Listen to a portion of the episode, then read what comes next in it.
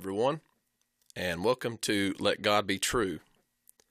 If you've never listened to this podcast before, this is our second episode, and I want to explain for just a moment why I'm doing this podcast. The podcast itself is dedicated to examining modern ideas against the scriptures. And someone might think that could be somewhat self serving. After all, I'm not exactly examining my own ideas, my own opinions, but examining other opinions. But the purpose of this is is not to call people out. It's not to, you know, make me or anyone else seem self righteous or feel self righteous because we don't agree with these ideas. That's not the purpose at all. The purpose of this is to examine very popular ideas. And it's not so much about the people that are that are saying these ideas, but about the message itself. Because the truth is, many ideas and, and certain ideology are toxic to Christians. And what we're seeing today is, is nothing new. The apostle Paul warned us about in 2 Timothy chapter 4 and verses 3 and 4. He said, For the time will come when they will not endure sound doctrine, but according to their own desires, because they have itching ears, they will heap up for themselves teachers, and they will turn their ears away from the truth and be turned aside to fables. I don't know exactly when that moment was when he says, For the time will come. But what I do know is we are living in that time. At least we're living on the other side of whenever that time came. Because what we're seeing today is many people are following their own desires. And I want to examine today the message that was given by a man. And I'm not going to tell you his name because it's it's not about the person and I don't want us to be biased about the message because we're biased about the person whether it's positive or negative. So I don't I'm not going to mention the man's name. I just suffice to say he has over 4 million followers on Facebook. Uh, he has millions of followers on other platforms of social media. He has a church following of about 25,000. That's attendees that uh, actually attend the church where he is pastoring. And this message that this man gave, he said, following Jesus doesn't change you into something else. It reveals who you've been all along. What would it be like to see the you that God sees? And, and this is a very short message, uh, but he, he left it by itself. You know, this message was that was all it contained. And it's absolutely tragic that this type of message has become the gospel message to our postmodern world. I want you to understand something about this person who said this. He is he is followed by millions of people, which means he is a powerful influence for millions of people that are seeking guidance and information about their life. They trust this man to pastor them, to shepherd them, to guide them in life and tell them what the will of God is for their life. Lamentably, he's not the only extremely influential person preaching this message. Another man who is perhaps even more influential than him said, and I quote, God accepts and approves you right where you are, faults and all, mistakes, shortcomings, and as Paul told Timothy in these verses that we looked at in 2 Timothy 4, when people desire what is worldly and selfish, they will attach themselves to someone that will validate those desires. And I want you to really let that sink in. Because Paul said there's going to come a time when people they won't endure, that is they won't tolerate sound doctrine, that is true teaching accurate teaching, real truth. But instead, they're going to find teachers that will tickle their ears, that will teach them things that validate their ungodly desires. And they're going to turn away from truth to fables. And if you think about the idea of a fable, a fable is a fairy tale. It's something that people want to believe that's true, that's not true. And unfortunately, a person who is willing to tickle these people's ears undoubtedly will also be a person that will take advantage of them. And Peter talks about this in 2 Peter 2. He says uh, in 2 Peter 2 and verse 2 And many will follow their destructive ways, and because of them, the way of truth will be blasphemed. And in their greed, they will exploit you with false words.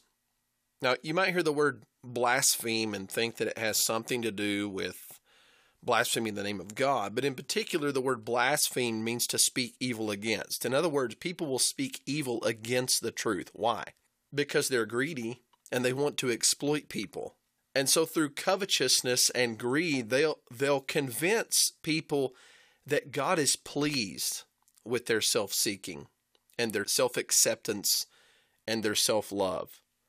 These preachers will convince them that God calls them to be true to themselves. And that's really the heart of this message, where this man said, following Jesus doesn't change you into something else, it reveals who you've been all along.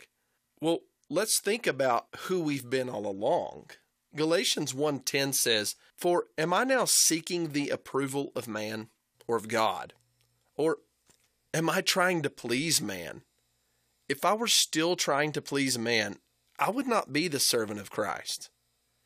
Paul is giving us a really profound truth here, and that's this when when preachers are seeking to be approved by man, they are no longer servants of Christ. It is the job of the messengers of the gospel of Christ to please God and to preach a message that is approved by God, not a message that pleases man or is approved by man. But when these people preach these ear tickling messages, the people love their messages.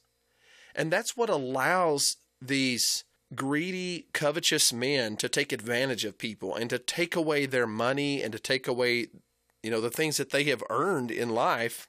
And there's a reason why their life looks very different than the life of the apostles. There's a reason that the apostles and prophets were hated and then killed for preaching the gospel. It's because the true gospel was offensive to the worldly and the selfish and it remains offensive today. Why? What's offensive about Jesus? It's actually quite simple. Jesus is offensive because Jesus commands us to follow him, which is what this post is about. Following Jesus doesn't change you into something else. Listen, Jesus commands us to follow him in a Lord servant capacity. Now, we don't like that language, servant. But if we are truly following Jesus, here's the reality He is our master. What does that mean? It means Jesus is in control.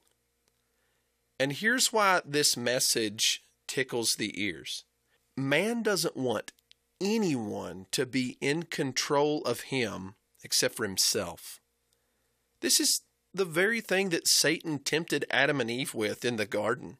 He used the pride of life by saying, You will be as gods. There's an element of pride in nearly every sin, if, if not every sin. And it's because man wants to be in control. He wants to fulfill his desires. And when someone tells him his desires shouldn't be fulfilled, he resists. That's the who we've been all along. The one that follows self and is self willed and self loves, and the one who follows his own desires. And what Jesus has told us is to deny ourselves and to repent. That's the idea of Jesus being our Lord. We deny ourselves Jesus and his apostles said, Your life, your friends, and sometimes even your family, your words, your thoughts, your ambitions, your desires, they must change. You look at Matthew chapter 10 and 34, where Jesus says, Don't think that I came to bring peace. I didn't come to bring peace, I came to bring a sword.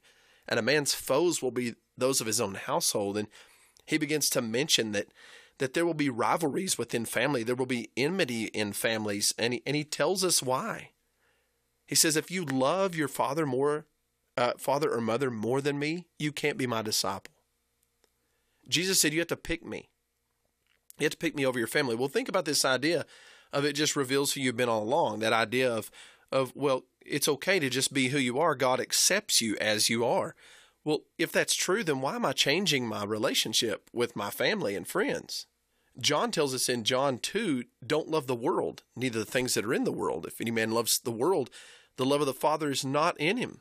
James actually tells uh, in James chapter 4 whoever is a friend of the world is an enemy of God.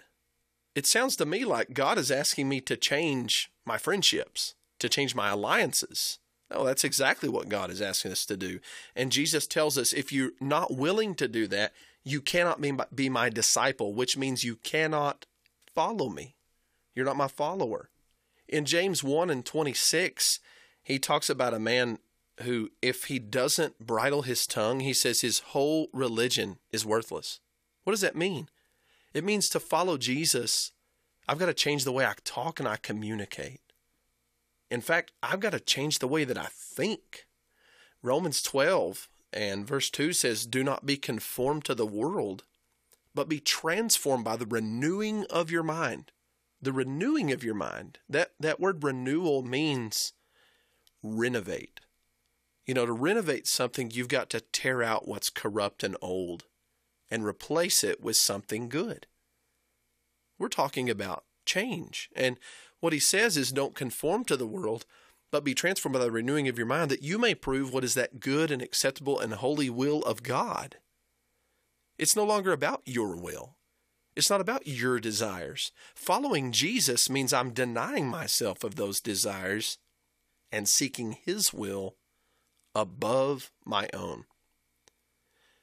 Colossians chapter 3, verses 1 through 5 really illustrate this, and we're not going to take time to read all of that today. So if you want to read that, read that uh, for yourself, and I encourage you to do that. But the theme of that is that we are to set our affections on things that are above, not on things that are of the earth, and that our life is hidden with Christ in God. And because of that, we are supposed to mortify or put to death our members which are on the earth, these sinful desires, these desires that Paul was talking about that would cause people to turn away from the truth. And that's really why people have turned away the truth from the truth and they've turned to these fable speaking TV preachers they like the fable. They prefer the fable over the truth. Why? Because of their desires. But once we accept that Jesus is our master, that he's our Lord, and we put to death those desires, we won't follow the fables. In fact, we'll see the fables for what they are, that that's all they are. They're a perversion of what's true.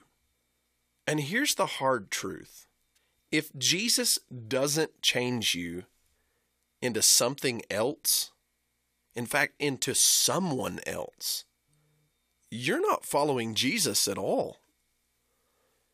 And I know that's that's a hard thing to recognize and to realize.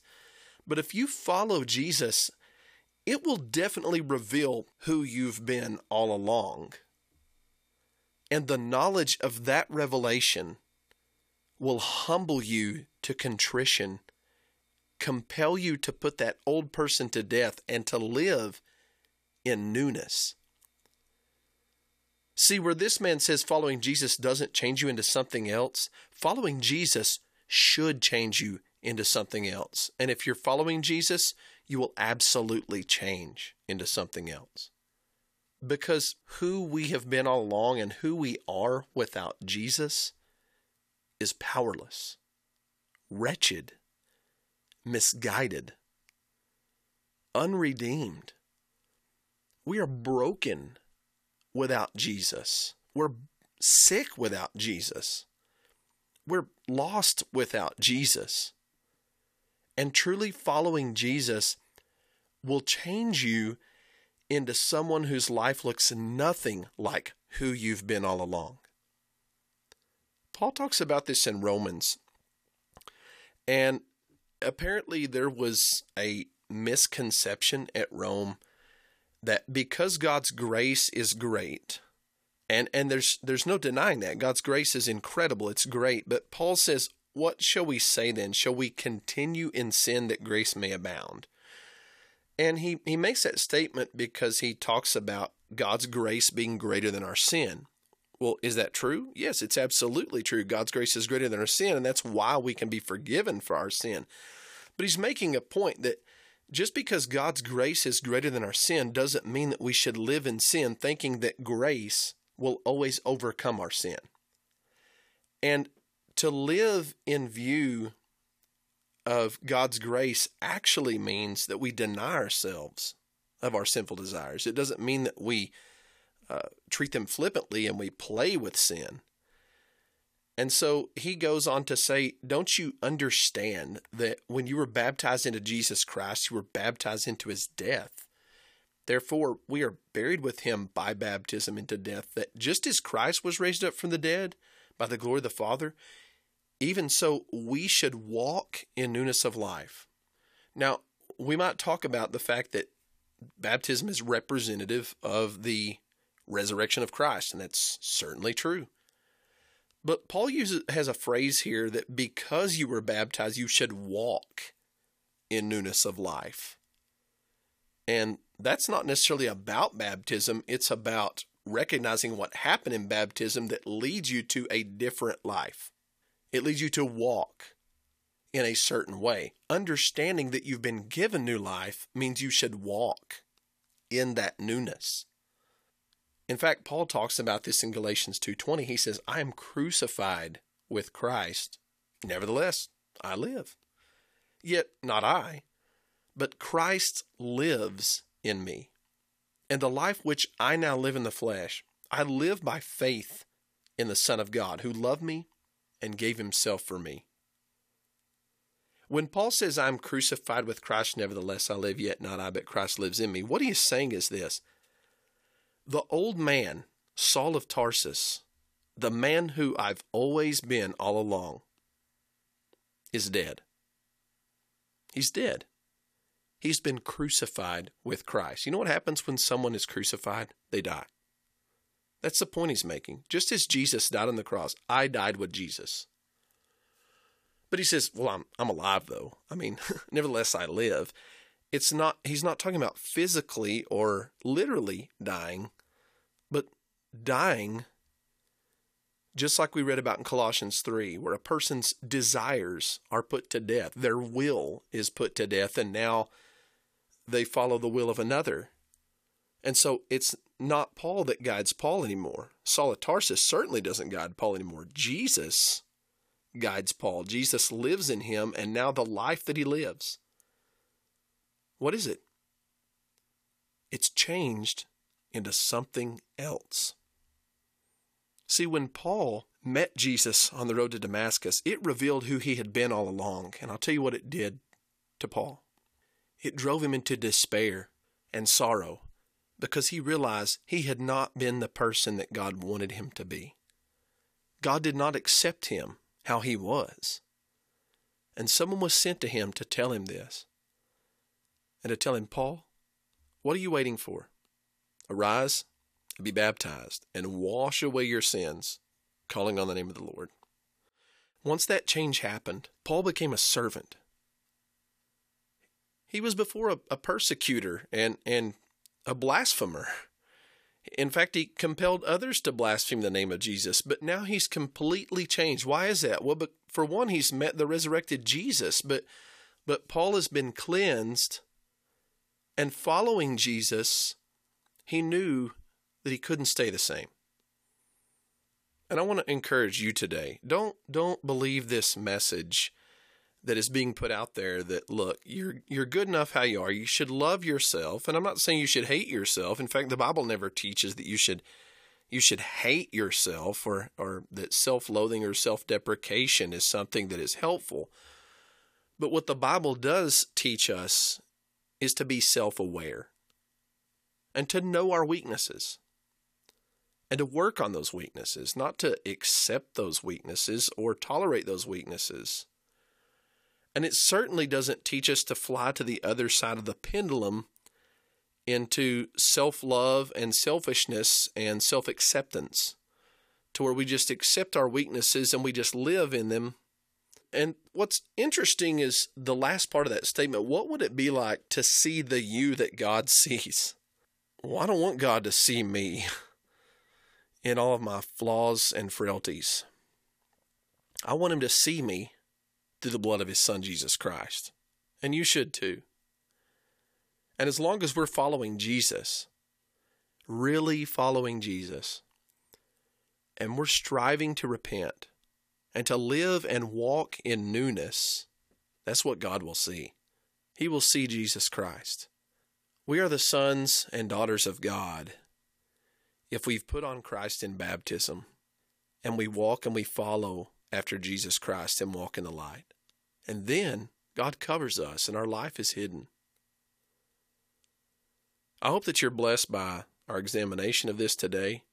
And I hope that also this will challenge you to not just accept the things that are often said that sound good, because a lot of these messages they're they're somewhat attractive. And the reason why is because we still have a fleshly nature within us that if we're not careful can come out. And that's why we have to crucify those fleshly desires.